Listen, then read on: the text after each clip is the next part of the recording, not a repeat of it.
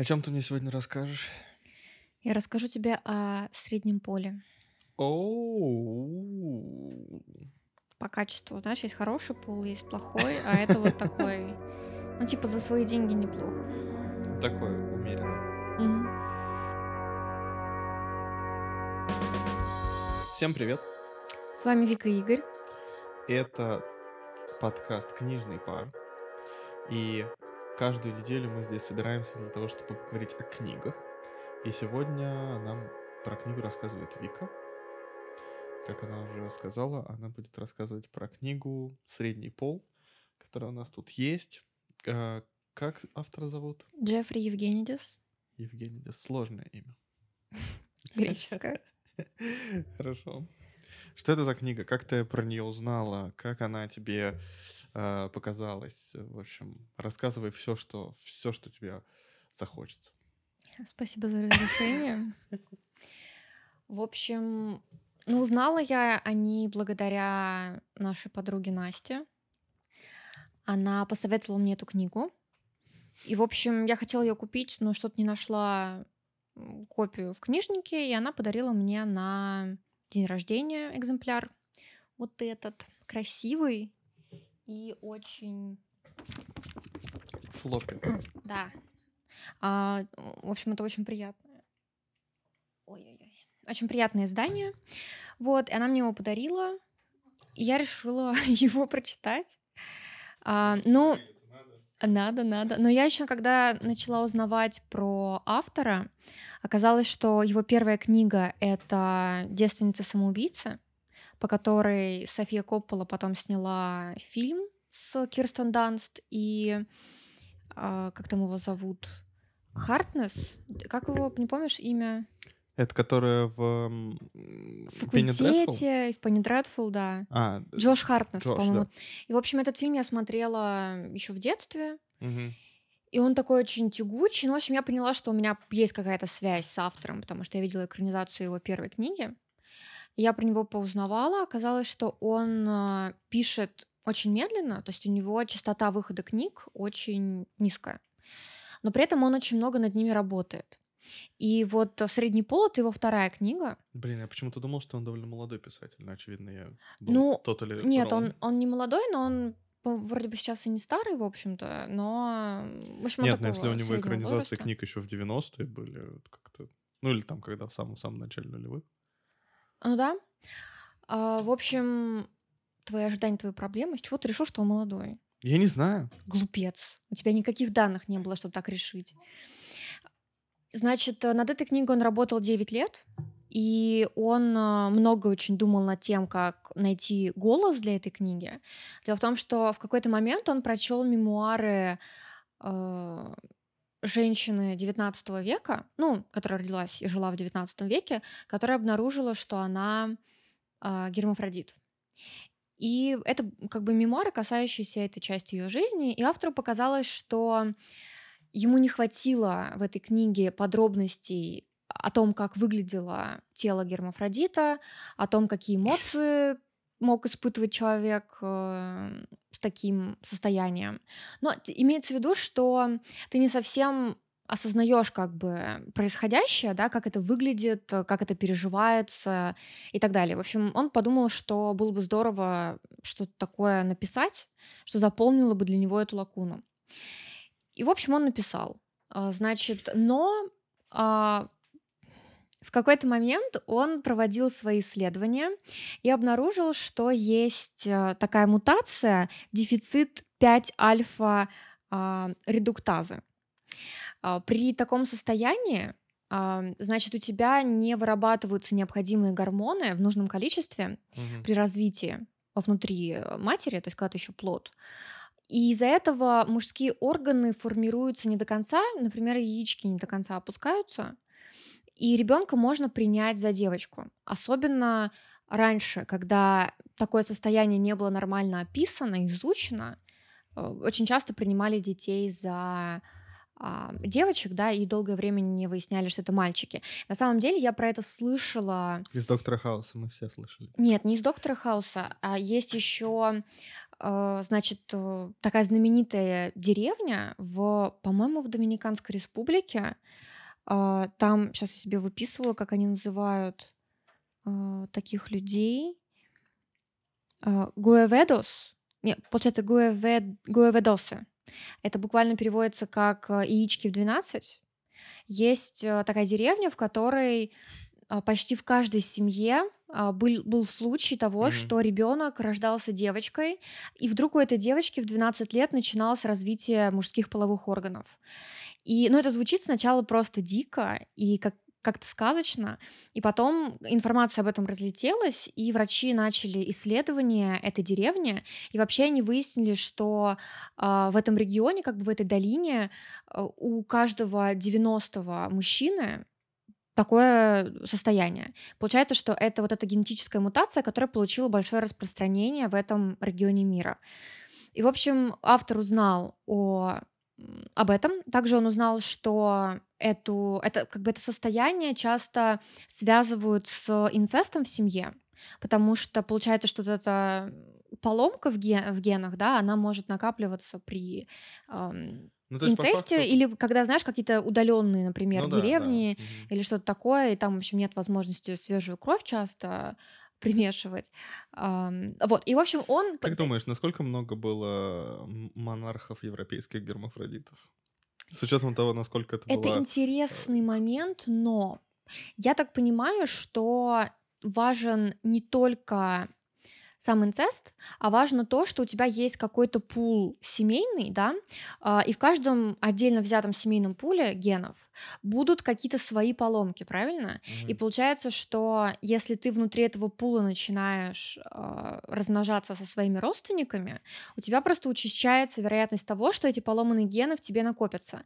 Поэтому, например, вот эта гемофилия, которая была распространена в мона- у монархов, а, ну, получается, там, 19 века, да, она сложилась именно потому, что у них была одна и та же кровь у всех Которая была европейских. у сына Николая II. Да.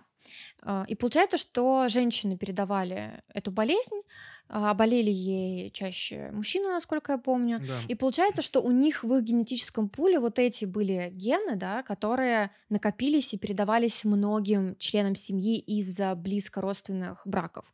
А здесь как бы а, может образоваться другая редкая поломка, да, которая вдруг в какой-то удаленной деревушке, а, значит, эм, или же там, я не знаю, просто случайно, да, у любых там людей теоретически, если у них совпали вдруг эта поломка, да, совпала в их семьях, она может вот у их детей проявиться.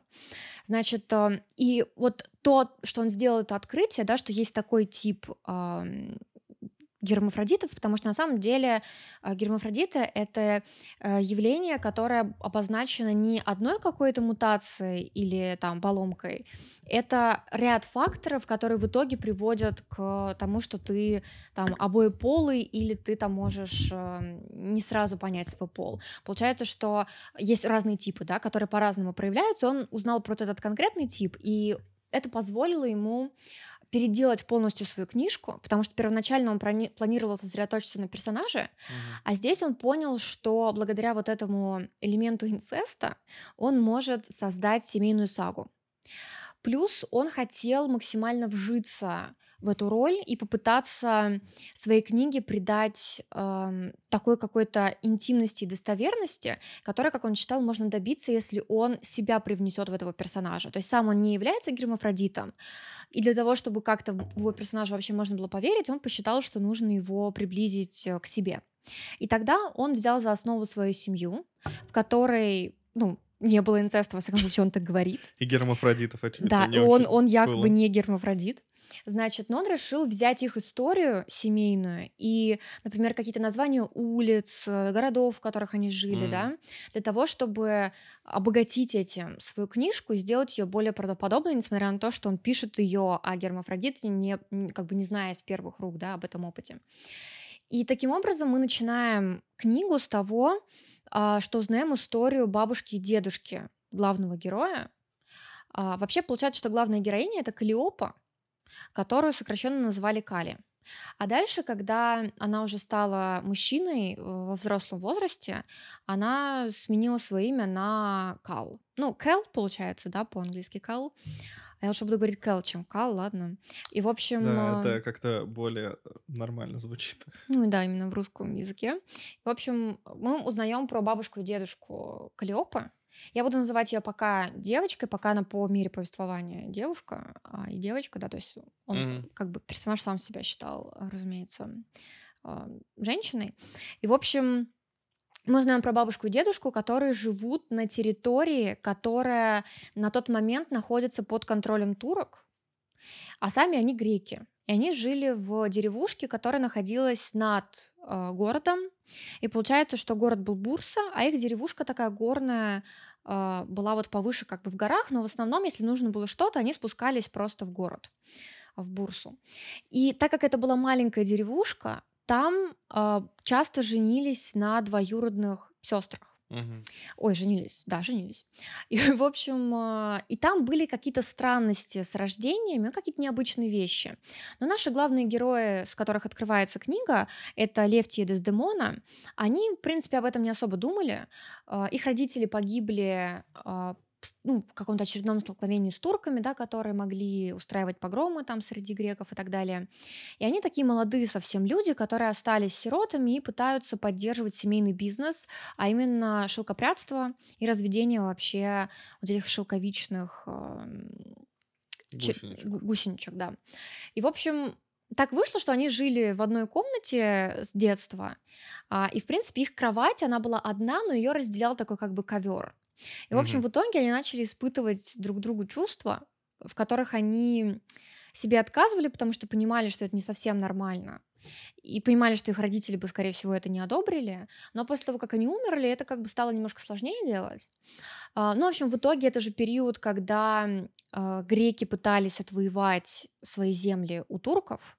А, И здесь как бы автор, он в течение вообще всей книги видно, что он погружается очень в контекст, и что он очень много всего изучил, и у него получается пересказать исторический контекст таким образом, чтобы ты не чувствовал, что у тебя есть периодические включения из учебника истории, а вот он, он это делает так, что это выглядит достаточно естественно, и он через какие-то мелочи, элементы, эпизоды раскрывает э, общий контекст. И таким образом тебе и становится понятно, что происходит, но при этом ты не перегружен деталями и не ощущаешь, что ты читаешь э, какой-то учебный материал. А это вообще какое, какое время? Ну, вот, э, в котором нас изначально встре- встречает повествование.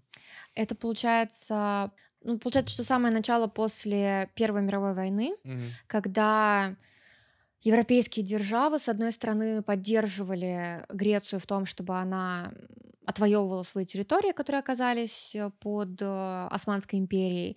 С другой стороны, Ну, в не под, итоге... Осма- под Турцией. А, под Турцией, да. А, Но они еще во времена Османской империи, имеется в виду, Мгм. там эти земли переходили, да, прошу прощения. И, в общем, э, получается, что наши персонажи, они бегут э, из своей бурсы в Смирну.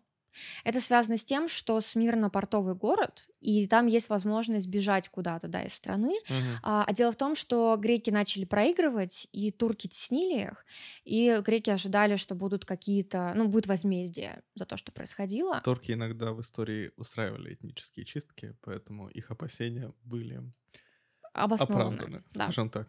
И, в общем, и, собственно, так и произошло.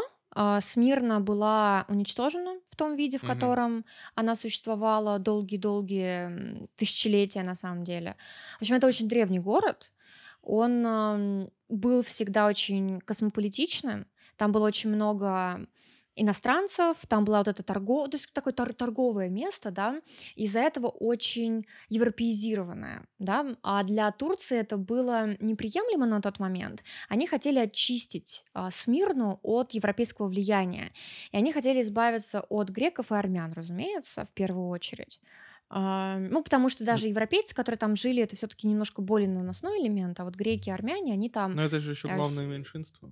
Да, в, да, да. в Ну, в, Турции, в да. принципе, у Турции были про- проблемы с э, этими двумя а, группами. Мгм. Ну, мы знаем про э, геноцид армян и так далее. В общем, э, сожжение Смирны — это такой очень знаковый момент, потому что есть вот эти фотографии, на самом деле, сожжения Смирны, потому что когда европейцы бежали, они делали в том числе фотоснимки, и получается, что это вот такой оплакиваемый город а, ну, еще в греческой культуре, потому что ну, он был таким великим, красивым, еще он был такой гордостью, а тут он был уничтожен, после его выстраивали уже турки, и он стал по большей части турецким, и, в общем, наши персонажи, они случайным образом а, спасаются все-таки, они притворяются французами, что, ну, как бы по ходу повествования там понятно, что никакие они не французы, у них выходило очень плохо, но их пожалели.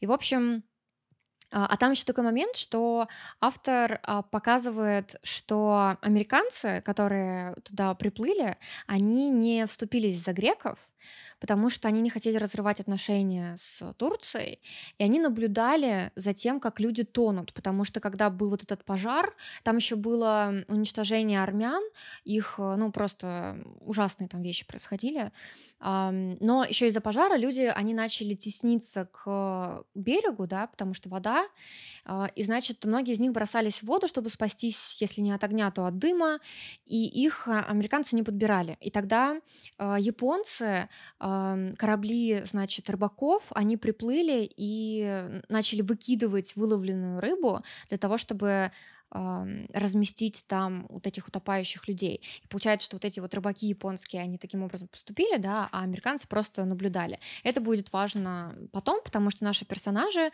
они через Францию, собственно, мигрируют в Соединенные Штаты. А мигрируют они туда вместе с армянским врачом, у которого погибла вся семья, и угу. он в какой-то момент просто помог э, Лефти, а вот этому главному герою, нашему первому деду, значит, э, и тот его пожалел и взял с собой. Это важно, потому что потом этот старый армянский доктор будет наблюдать нашу главную героиню Калиопу. И, в общем, дальше начинаются эпизоды из жизни тогдашней как бы иммигрантов из Греции или даже из Малой Азии, из Балкан а, в Соединенных Штатах. И получается, что там даются такие всякие атмосферные Автор как эпизоды. немножко не просто сага, а такая немножко война и мир, потому что прям а, такая портрет семьи на фоне эпохи. Да, да. И, в общем, он там, например, рассказывает о том, как вот этот Лефти, он попробовал идти работать на Форда, потому что они переехали в Детройт. Детройт тогда был невероятно процветающим городом, в основном, ну, не только, но в основном благодаря машиностроению, потому что тогда вот этот вот машинный бизнес, да, ну, вообще американские автомобили, Бум. да, они были... Да, американского а, автом... да, да, да. автопрома. И Генри Форд был, разумеется, во главе всего этого шествия, и там была вроде как очень хорошая зарплата для рабочих заводов заводов, да, и он поэтому туда пошел. Но там рассказывается о том, как э, эмигранты, которые в основном там работали, они подвергались американизации. И там раскрывается тот факт, что американцы, в принципе, считали выходцев из, э, с Балкан из э, Малой Азии диковатыми, то есть они считали, что они не пользуются мылом, не, не понимают, как толком чистить зубы. То есть они пытались насадить э, американскость, в которой была большая доля просто цивилизованности. Ну, и как бы получается, что это ну, довольно э, неприятно и так далее. Kinda racist. Kinda racist. И, в общем, не складывается у деда с этим, и он идет работать к своему родственнику, э, который занимался бутлегерством, а тогда у нас сухой закон, и получается, что у нас еще и сухой закон, и свои такие элементики того, как, например, через границу с Канадой э, передавали алкоголь, его потом тайно продавали. Ну, в общем, там есть такие элементы, да, что ты можешь не знать историю Соединенных Штатов, и через эту книгу ты на самом деле получишь некоторое представление э, фон, ну, как бы на фоне. Офигеть, на самом деле, книжка сама по себе не кажется такой уж толстой. А там на самом деле очень тонкая бумага и очень-очень mm. маленький шрифт. Вот возьми возьми ее, посмотри. А, там на самом деле действительно маленький шрифт. Угу. То есть это похоже на вот этот вот советский мелкий шрифт, как, знаете, подписные издания советские берешь, и там просто э, страх человека с плохим зрением. И посмотри, какие тонкие страницы.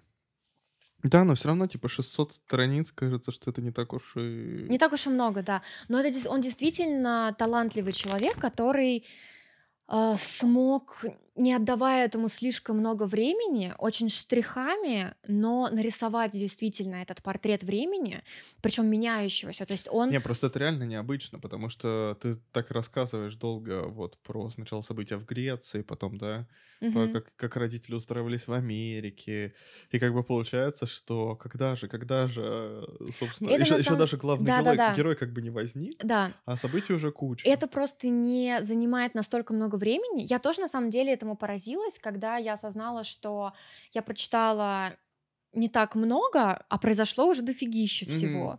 Но ты действительно, ну это интересно, то есть он пишет действительно хорошо, ты а, теряешься в этом, а, ты растворяешься как бы в этом повествовании, да, и при этом там что интересно, так это то, что, например, мы с тобой лучше знаем историю Соединенных Штатов, чем, наверное, рядовой читатель. Чуть-чуть. Ну, чуть-чуть, да. Но при этом там было много всего такого, что было интересно мне, потому что книга рассказана именно с точки зрения грека-иммигранта. Ну, точнее, иммигрантов. Я так это... Ну, в общем, это греки, с- иммигранты первого, второго и третьего поколения. И получается, что они воспринимают историю а, по-своему, да, через свои культурные особенности. И, например, там был классный момент, когда был э, кандидат в президенты грек. И это было невероятно, потому что обычно э, протестанты становились президентами, и, как шутит автор, с очень короткими фамилиями, где должно быть не больше двух слогов, а для греков это невозможно иметь фамилию с э, двумя слогами, да, и тем более одним, они у них довольно такие крупненькие. И, в общем, и у него была большая популярность у этого кандидата, и греки просто не могли нарадоваться на то, что, господи, неужели человек православный, а, там, греческого происхождения, с такой длинной фамилией может вдруг стать президентом? Не, не может. Да, и как, э, как это интерпретирует автор, в итоге этот кандидат не занял место президента потому, что он в шлеме в какой-то момент забрался на танк и выглядел там уже очень жалко. И, в общем, это сломало всю картинку, и он потерял какие-либо шансы. Ну, это интерпретация автора и, возможно, там, я не знаю, греческого комьюнити. Но это интересно, что так как этот эм, кандидат в президенты не стал, э, ну, не занял никаких таких постов высоких, он не остался как бы в истории, потому что мы знаем президентов США. Но здесь это тот, кто им так и не стал, да? Ну, может быть, он просто там и там каким-нибудь вице-президентом не стал, Да. да? Там типа... Ну, в общем, получается, что он не остался... Вообще первым президентом не протестантом в итоге станет Кеннеди, так Да, что он был не- дов- католиком. довольно долго Мгм. ждать. По-моему, кстати, второй это был. Я что-то не уверен. Я не знаю, говоря. ну, все Ну, помнят ладно. первых, да? Да. В общем, э, это интересно, потому что получается, что они-то его помнят, потому что для них это был знаковый момент. А еще и автор, он родился тогда же, когда и персонаж книги, то есть он его возраста, это 60-й год, если я правильно помню. А, И, в общем, ну, такие моменты, да, необычные. То есть даже если ты знаешь историю США, тебе все равно будет интересно, и ты узнаешь для себя что-то новое или как-то по-новому посмотришь. Сколько эта часть занимает по времени? Ну, Ну, в смысле, не по времени, а по Вообще объему книги. есть, есть такая критика этой книги, состоящая в том, что чуть ли не только к середине появляется главный герой. Ну вот я к этому и спрашиваю. Потому что мы деле. сначала узнаем про а, бабку-детку, потом мы узнаем про отца и мать. А отец и мать, они важны, потому что отец — это ребенок, эм, собственно, Дездемоны и Лефти, а вот э, мать главного героя, Тесси, она дочка двоюродной сестры а, его бабки и детки. Потому что они приехали в Соединенные Штаты, остановились, и вообще вставать на ноги им помогала их двоюродная сестра, которую выдали замуж за американского грека. Мгм. И он, он просто хотел правильную греческую жену, и, в общем, а, ему вот выдали а, с приданным вот это вот, э, получается... Ну, и типа греки в Америке, они держатся друг друга, и, соответственно, Да, вот это вот да. комьюнити, оно И получается, что да, живёт. и получается, что их двоюродная сестра была единственной, кто знал, что они не муж и жена, а брат и сестра, которые одновременно с этим являются мужем и женой. Потому что они поженились на корабле, когда плыли в Америку, где они притворились, что они друг друга не знают, и разыграли все свои отношения от первой встречи до, собственно, венчания. Вот. И она сохранила их тайну. И получается, что ее дочка, она была родственницей ребенку, который так родился от брата и сестры. Есть, Ну да, ну, то два- есть это, это слишком уже большое. это, это очень большая, да, Не, и- и, а, так большое очень кровосмешение. да. А тут как бы еще деревни, больше. да, но еще. Да, и там вот эта, получается, бабка Дездемона, она очень боялась, потому что она в какой-то момент узнала, вот-вот уж, да, а, что не просто так запрещали близким родственникам заводить потомство, потому что... Догадалась, так Да, да, да. Потому что часто были проблемы. Покумекала немножко. Мне там сообщили врачи. И, в общем, она очень боялась, что у нее родятся дети-уроды. И в итоге она родила двоих детей, мальчика и девочку, а потом просто решила стать фригидной и не давать своему мужу никаких возможностей к себе подкатывать, потому что боялась, что, окей, ну двое детей у меня нормальных родились, но вдруг Прокатило. третий. Да. А дальше? И, в общем, ну, это там, ну, это становится поводом для там других каких-то вещей, которые сейчас, наверное, не будут важны, потому что это интереснее будет прочитать. И, в общем, а, получается, что она была против брака а, вот этой Тесси и Мильтона, который их э, сын. И, в общем, ну, это ка- мать и отец главного героя. Но она не смогла им помешать. И, в общем, они э, обвенчались, там тоже своя интересная история о том, как они венчались, потому что Милтон проходит через Вторую мировую, там тоже есть такие интересные моменты. То есть там как бы нет такого, что реально ты очень много читаешь про Вторую мировую. Но там есть такие штрихи. Но при этом Милтон вступил в... пошел на службу уже в конце войны, но все равно он на Тихоокеанском фронте побывал.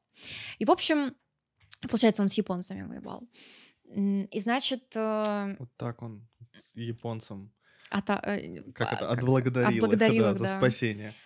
Да, отца и матери. И, в общем, а, то есть там вот еще там Вторую Нет мировую бы мы вот немножко... э, эмигрировали в Японию, а не в Америку. Воевали бы потом против американцев. Вот это, ну, Ну, видишь, как-то они пошли по, проторе- по, по протаренной дорожке и поплыли в Соединенные Штаты, куда все плыли. да. Потому что narrow-minded people, узколобые. Э, Ужасно. Надо написать роман, где главный герой всегда идет нетривиальным путем, знаешь? Ты думаешь, что он в, в- в- этот в Америку, например, эмигрирует, он в Германию.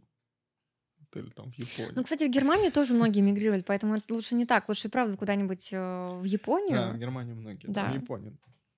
И, в общем, э, ну, дальше начинается история отца и матери. У них тоже интересная история, потому что э, отец... Переходи к главному герою. Отец как бы ведет. Ну тут просто, ладно, просто тут интересная очень вещь в этой книжке. Там очень много места отдается американской мечте. Вот этим иммигрантам и там их первым поколением детей, которые родились на, на территории США, и того, как они как бы идут к успеху. То есть это очень идея 20 века, которая тогда максимально работала, да, и Мгм. поэтому она до сих пор настолько сильна, несмотря на то, что осуществить американскую мечту в 21 веке все-таки сложнее, да, чем это было сделать в 20-м. Ну, конечно, инфлюенсеры немножко все изменили, да, потому что можно там с помощью ТикТока, Инстаграма и Не, ну Ютуба. все равно. Но все равно, да, это не, это не те самые масштабы, что были в Да. 20 веке. Там ты Да. Реально мог из, из грязи в князи, прям вот в Ну, большом количестве. инфлюенсеры, они немножко с- с- в этом смысле стерли как бы границы, да, то есть ты можешь э, инфлюенсером исполнить, так сказать, американскую мечту, не будучи в Америке, а вот вот эти вот массовые миграции, которые Мгм. как бы... Ну, в общем, да, Конечно, да. это очень важная тема для 20 века, и автор очень прикольно ее обыгрывает в своей книге. Но, в общем, уже, получается, у Милтона и Тесси рождаются двое детей. Старший сын, мы так и не узнаем его имя, его зовут Пункт 11. Э, Я и автор долго не рассказывают, почему так. Я вообще не буду рассказывать, вы узнаете из книжки. Но он эксклюзивно пункт 11. Мгм. А значит, Не, ну, ну, в смысле, у него есть настоящее имя. да, но мы его не знаем. Окей. Автор его не называет. Не, я понял. И значит, э, ну и рождается вторым ребенком Калиопа. И как раз-таки мать с отцом очень-очень хотели девочку, они прям очень хотели. И они узнавали всякие трюки, как что вот именно девочка родилась. Они оба мечтали о такой принцессе, которую они будут наряжать, любить, и она будет такая нежная, хорошая. И, в общем, родилась у них Калиопа, красивая девочка с такими глазами, как с греческих э, вот этих картин, э, древних, да, когда помнишь там вот эти вот раскосы такие, ну не раскосы, как это называют, такие корок, Волоокие. волоокие, да, а значит такими большими черными глазами, с такими вьющимися густыми волосами, просто прелестная девушка. ну, девочка на тот момент еще, да, а, и, значит, э, и здесь продолжаются какие-то исторические события, потому что эта девочка, она становится свидетельницей а, бунта в Детройте, Э, в 1967 году, который стал на тот момент самым крупным и самым разорительным бунтом в истории Соединенных Штатов. Тогда черные восстали после того, как э, один из их баров нелегальных был разгромлен. На самом деле там была большая предыстория, потому что еще во Вторую мировую в Детройте преследовали и там творили всякую фигню с большим количеством а, чернокожих. Ну, в общем, там своя богатая история. В книжке она не описана, там в основном описаны только вот эти события эм, в Детройте. И здесь уже наша Калиопа становится точкой зрения, то есть мы от, от нее читаем, и она, будучи такой маленькой девочкой семилетней, в какой-то момент решила спасти папу, который побежал проверять не как, как там его бизнес, у него там был ресторан, и все как-то боялись на чердаке сидели, а она тихонечко сбежала на своем маленьком велосипедике, добралась. И таким образом она наблюдает город, по которому едут танки, потому что нас гвардия была привлечена. И мы как бы видим глазами ребенка, а, вот это происход... все, все происходившее в Детройте, да. А, дальше, например, а, родители Калиопы, особенно ее отец, были против того, что начали создаваться смешанные школы для черных и белых детей. И они решили уехать а, под Детройт и купить там дом, чтобы Кали могла ходить в частную школу для девочек, исключительно для белых девочек. Ну, там были девочки-иммигрантки, но не было черных девочек. И здесь у нас Кали а, Сначала у нее все хорошо, но чем ближе она подходит к подростковому возрасту, тем больше она замечает за собой странностей, вещей, в которых она не совпадает с другими своими подружками. Она видит их тела в раздевалке, она слышит их обсуждения и понимает, что ей не с чем их соотнести что у нее долго не начинаются месячные, у нее не растет грудь, там какие-то первые эксперименты с самоублажением у нее проходят не совсем так. Ну и, в общем, она начинает подозревать в себе какую-то глубокую неправильность, которая рождает чувство неуверенности и страха. Она боится, что вдруг люди обнаружат, что она не такая. Ну, на самом деле, это обычные страхи подростка, которые просто умножаются на то, что у нее действительно Но в ее, есть в ее основ... случае Да, не да, да. просто так э, В- страхи. Да, то есть как бы, ну в этом, Мгм. в этом смысле мы видим вот эти подростковые проблемы, да, через которые проходили все, просто они намного усилены, потому что, да, под ними действительно есть почва. И в какой-то момент у нас э, Кали влюбляется в девочку из своей школы. Ну, точнее, начинают они просто с близкой дружбы, и в итоге Кали понимает, что влюблена. И первоначально она думает, что у нее просто такая ориентация, что она, ну вот, ну, нравятся ей девочки.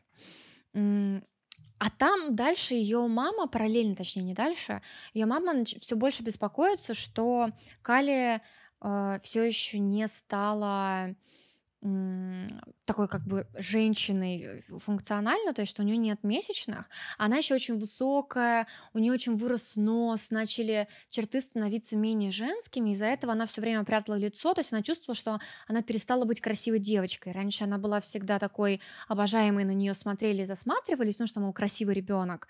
А тут в подростковом возрасте она становится по каким-то стандартам э, общепринятым совершенно неподходящей. То есть она все, все в ней как-то не так. Слишком худая, никаких бедер, никакой груди, огромный нос. э, а, ну, в общем, плоская вся. И она как-то очень много комплексует. И ее в этих комплексах очень поддерживает ее вот эта новая подруга. а, Я думал, И... мать, А, нет, которая нет, нет. хотела, которая А хотела д- мать, красивую девочку. мать эм, подозревает, что старый вот этот армянский доктор может не замечать какой-то болезни, которая приводит э, к таким Мгм. вещам. А значит, а у Кали у нее еще начала, например, у нее начали усы ам, проклевываться, но проблема в том, что у женщин из Малайзии, из Балкан часто довольно густая растительность, и как бы, ну, это не эксклюзивно мужская вещь, что появляются усы. Они, конечно, не такие пышные, как у мужчин, но и у мальчика-подростка, да, они не будут э, совсем там какими-то гусарскими. И, в общем, поэтому она ходила просто вместе со своей мамой в салон, где им обеим выщипывали усики, а, а точнее, по-моему, их воском убирали.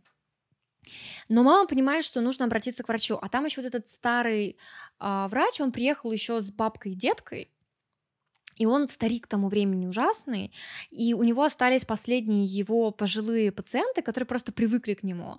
А вот эта семья продолжает к нему ходить, потому что он друг семьи, и они хотят приносить ему деньги. То есть они, его жалеют и не уходят от него. И вот он настолько старомодный, никаких новых веяний не знает и вообще подслеповатый, что он не заметил ни при рождении, что Кали на самом деле гермафродит, потому что к тому времени это уже возможно было, заметить, что что-то не так. И потом выясняется, что, собственно, если бы это было замечено раньше, а, то наш персонаж мог вести более комфортную жизнь с более удачными операциями, сделанными в более раннем возрасте, и всякое такое. Но этого не произошло. И мать думает, что, блин, ладно, этот дядька реально уже полуслепой и старый, ну, то есть совсем не э, соответствует его знания каким-то последним стандартам, что надо отправить ее к хорошему э, врачу. И Кари начинает этого очень бояться, потому что в ней живет этот страх того, что она какая-то не такая неправильная, и в итоге она начинает симулировать месячные. Да. Ну, это типа она какую-нибудь травму наносит, кровь? Потом, Нет, она, она просто говорит, что вот у нее спазмы, а. она говорит, что у нее кровь и всякое такое.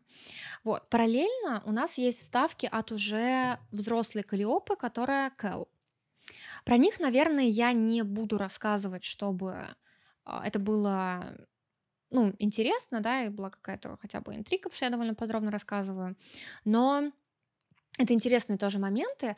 А, это просто вот вырывается наш персонаж уже взрослый и комментирует как бы свою жизнь. То есть такое ощущение, что он как бы пишет книжку, да, и вспоминает свое прошлое, а также восстанавливает свою семейную историю.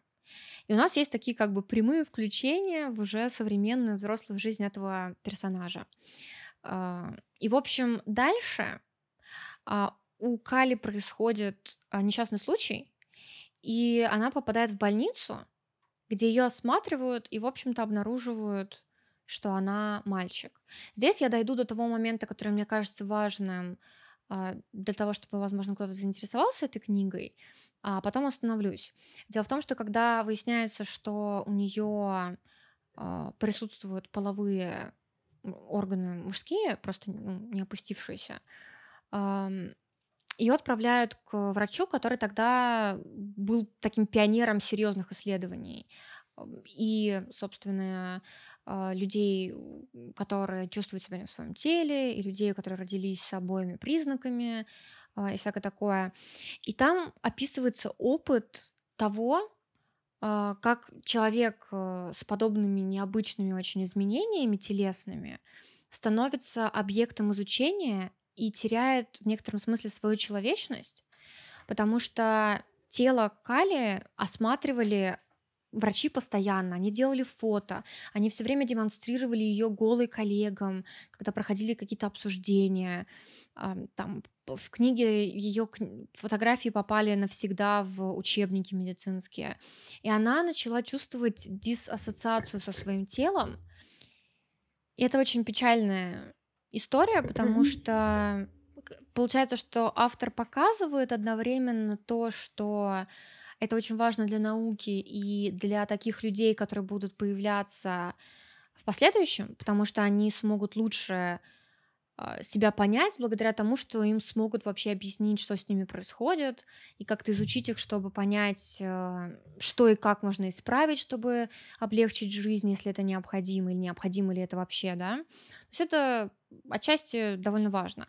С другой стороны, когда мы говорим про конкретного человека, а именно про 14-летнюю а, девочку, это очень травматично. То есть она всегда считала себя девочкой, да, и тут она узнает, что это не совсем так.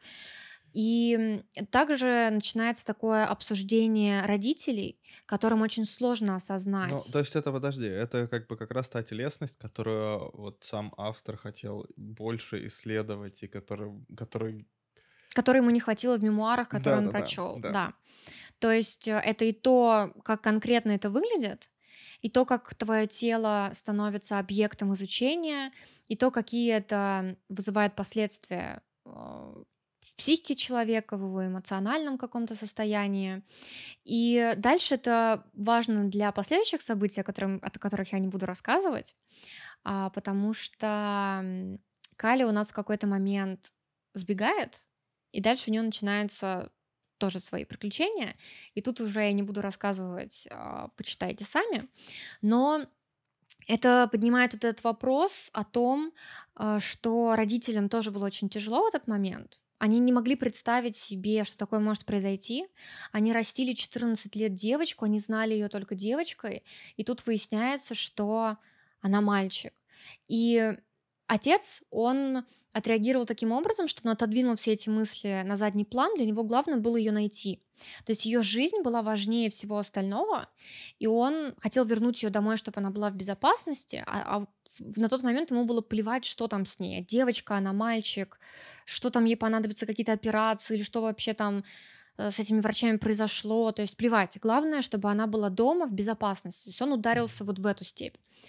А мать же начала очень много осмыслять и переосмыслять всю жизнь своей дочери.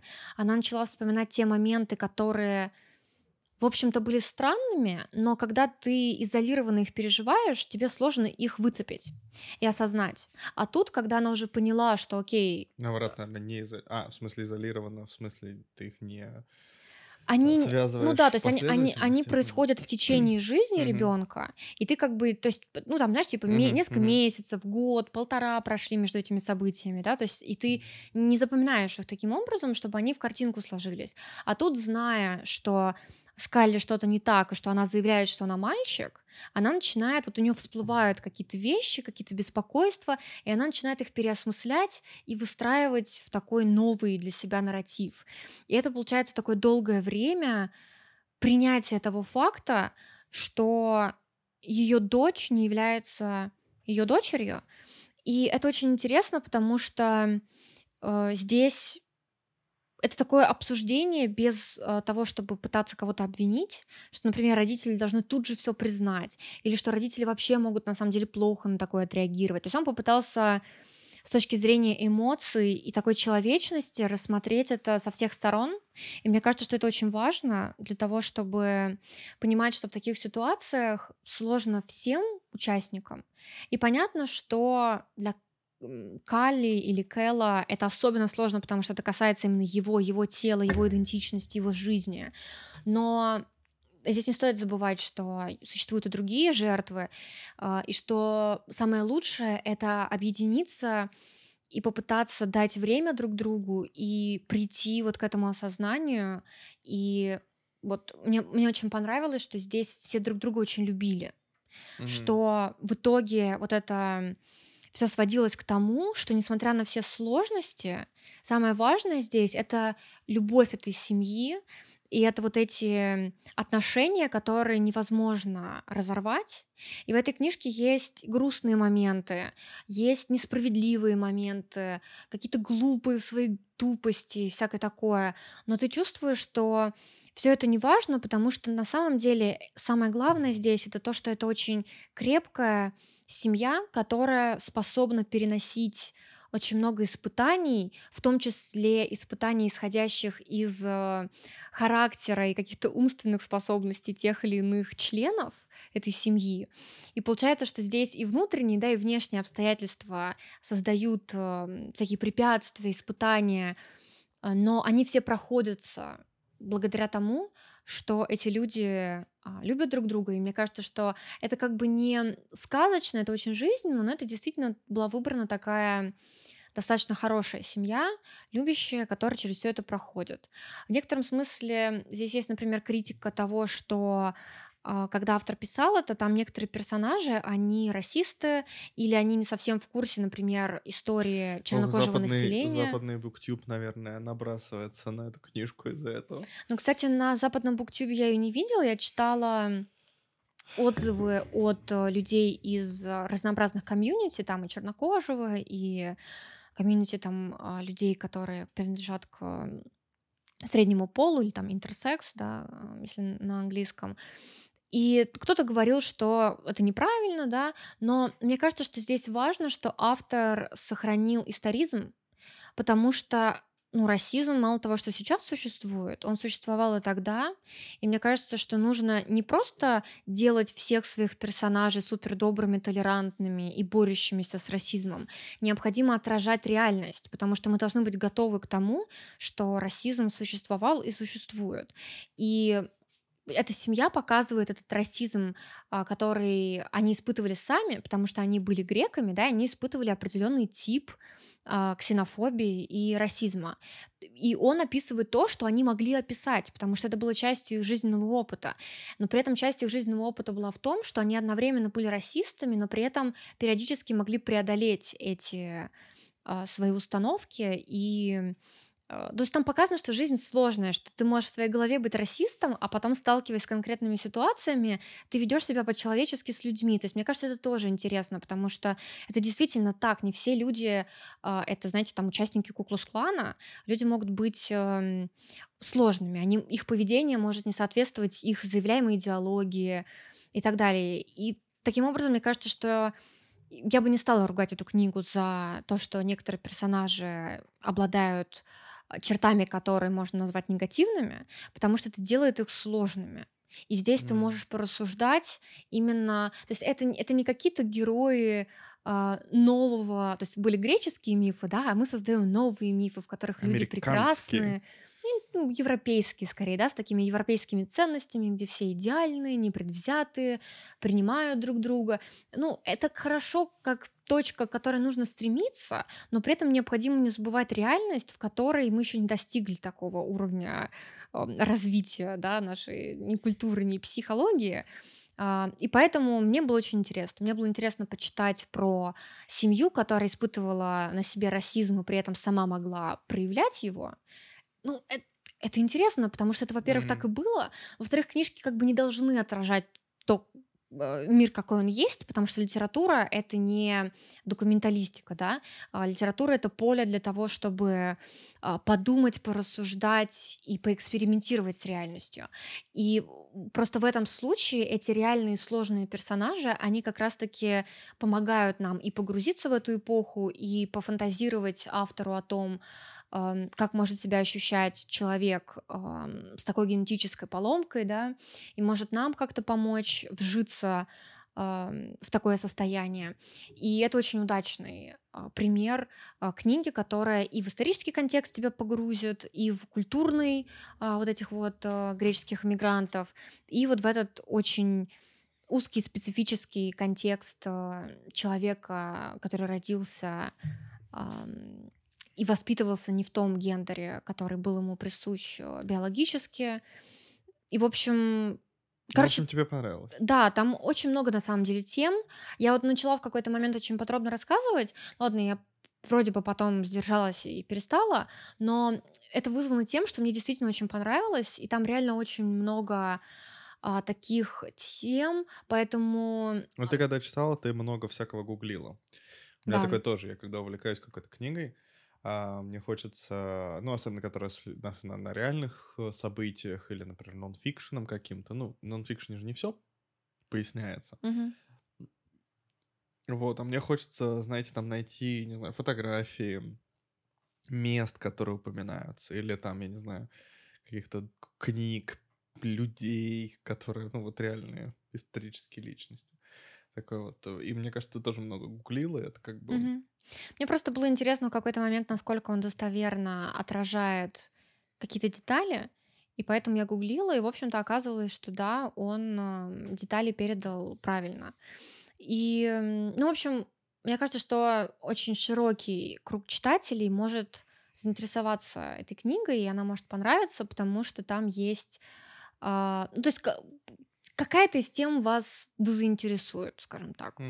В общем, Советую, есть еще аудиокнига на, во всяких приложениях э, с аудиокнигами, поэтому если нет времени или возможности почитать, можно послушать.